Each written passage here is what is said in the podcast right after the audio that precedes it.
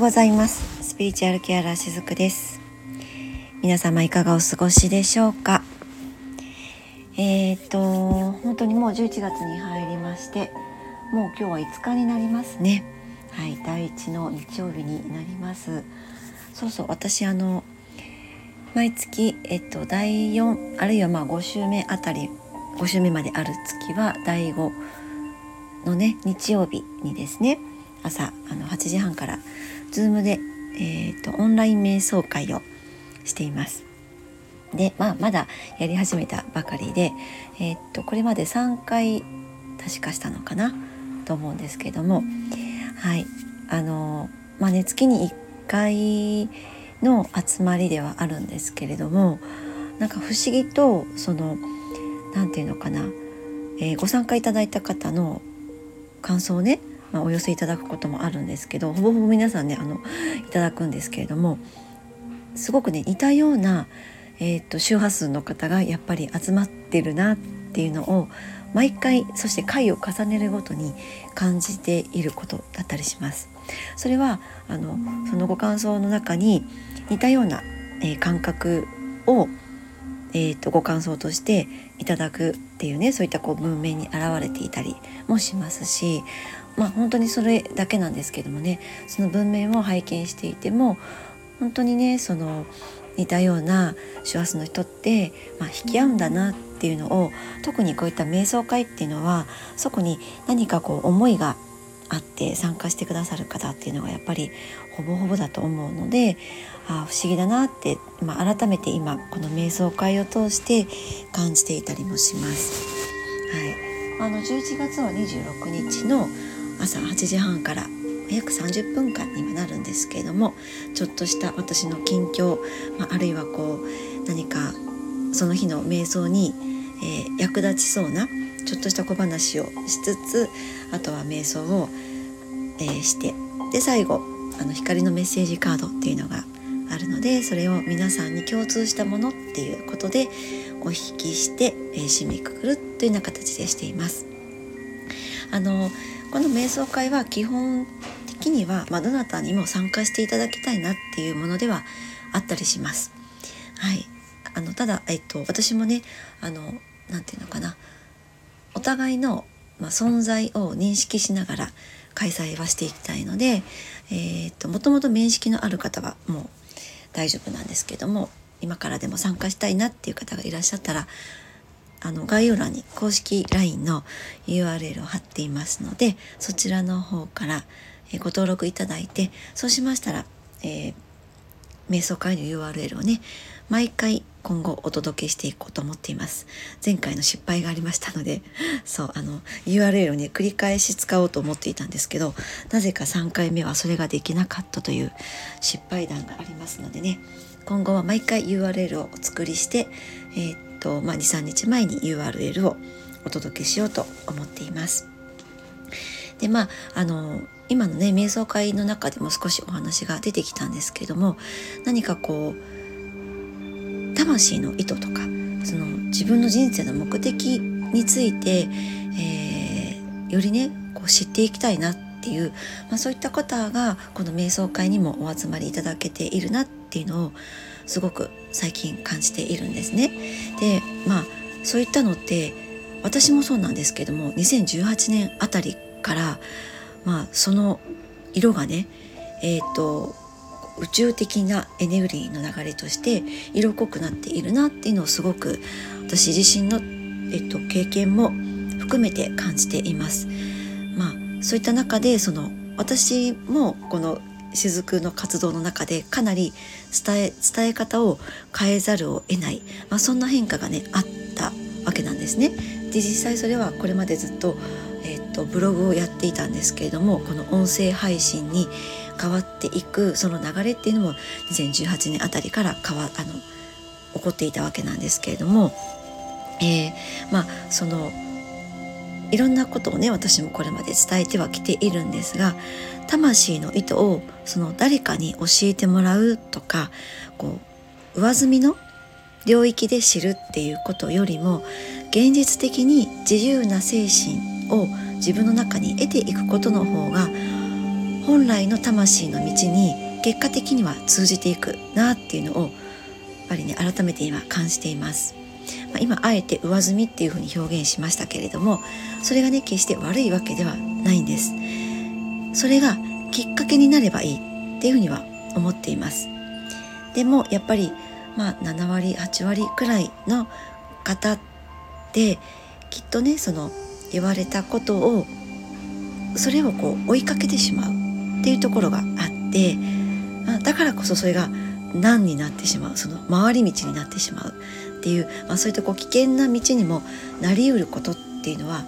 あるんですよね。これはもう私もそういう経験をしてきたから言えることでもあるんですけれども何かこうだから憧れとかなりたい像とかってあるかもしれないですよね。でもちろん私もそういった存在ってあるんですけれどもそれを追いかけてはダメなんですね。そうあなたにしかなり得ないなし得ないことがあるからなんです。憧れもなりたい像ももちろんあってもいいしあるに越したことはないです。でなぜならそれが何て言うのかなその憧れの存在なりたい像っていうのは自分の中にも同じようなエッセンスがあるからなんですよ。同じような似たようなエッセンスがなければ気にも留めないわけなんですね。だからそのエッセンスが自分の中にもあるんだっていうふうにその、えーと、意識の転換を起こしていくことが私はとっても大切かなって思うんです。何かこう追いかけてしまうと雲の上の人になってしまったりとかね、まあ、自分がそういう存在にしてしまったりとかあるいは机上の空論とか自分の理想ばかりを追い追い求めてしまうようになってしまいかねないんですね。そうから確実にそこへ近づいていくことを現実的にやっぱりこう行動していくことは必須なわけなんですよね。まあそれについてはもう2023年ももうすぐ終わりますけれども2024年っていうのがそのね何て言うのかね非常に大事になってきて総まとめみたいな感じになります本当によりそれを、えー、行動に起こしてうんまだ完成されなくても具現化していくっていうこの2024年っていうのはそういう年になっていくと思いますそしてそれが2025年から2026年の、まあ、自分がどういう存在になっているかっていうところにつながっていくわけなんですね。でまあそのそういうふうなところになっていくための、まあ、第第一段階が棚卸しですよね。これが今2023年、まあ、もうちょっと幅広く見ると2020年から2023年ぐらいにその棚卸しの、えー、作業をずっと私たちはやってきたわけなんです。そうあのコロナ禍の中で誰もが一人一人がそれをやっていたはずなんですね。でその第2段階が適切な行動です。これが、まあ、2024年来年のことですよね。そして第3の段階がその第2段階をまずやっていたらえー、っとおのずとそこにねつながっていくようになっていくと思います。なのでですねこの12が12ヶ月っていうのは自分のこう内面と向き合うっていうことは私もそれはもう常にね生きていればなんだろうなこう、まあ、基本となることではあるかなと思っています。それと同時に向き合うことって体力気力使うことなんですよね実はねだからそのためにも、まあ、前回も少し気についてはお話をしましたけれども自分の、まあ、体のメンテナンスっていうのもあのこの期間は取り組んでいただけたらなと思いますよく休んで、えー、自分の体にいいものを、まあ、これは簡単に言うと本当に旬のものですよね旬のものを取り入れて自分のまずはえっ、と何て言うのかな精神を養うにも肉体がなければ私たちは精神を、えー、成長することができないそれが人間なんですよね。あの肉体がないのっていうのはもういわばこう魂だけのものになるんですけども魂っていうのは制限がないのでいかようにもできるんですよ。でも私たちが何でこの肉体を持って生まれてきているかっていうとそこにあえて制限をかけているんですよね感情を持って生まれてきていますであのそうちょっとお話がねそれますけれどもあの私が普段看護師の仕事をしているお勤め先でねあの20代の子がいるんですけどもその子がねこの間ねこんな話をしていたんですね。なんでね感情があるんだろうってもうこの感情がなければあの何て言ったのかなこんなに、まあ辛くなくて済むみたいなことをね言っていたんですね。からね次に生まれ変わるなね私は石になりたいですってねそんな風に言っていた子がいたんですね。でもそのまあ、一方で、まあ辛い感情があるからこそ私たちって喜びもまた分かる分かることのできる、ね、体験することのできる存在でもあるんですよ。もう常に常に嬉しいこと楽しいことそればっかりだったら何が嬉しいことで何が楽しいことで何が自分にとって心地よいことなのかってもう分からなくなると思うんですもうそれが当たり前になるとわからない。でも辛いこともしんどいこともあるからこそその喜びってわかるわけなんですよね。ね。ね。まあでもやっぱり、まあ、そういった感情という制限を私たちは持ち合わせて生まれている。そこにはなぜかっていうとその感情をの中で自分の中にねどんな制限があるかっていうのを知っていくことで私たちの魂っていうのは成長していけるからと私はそういうふうにこの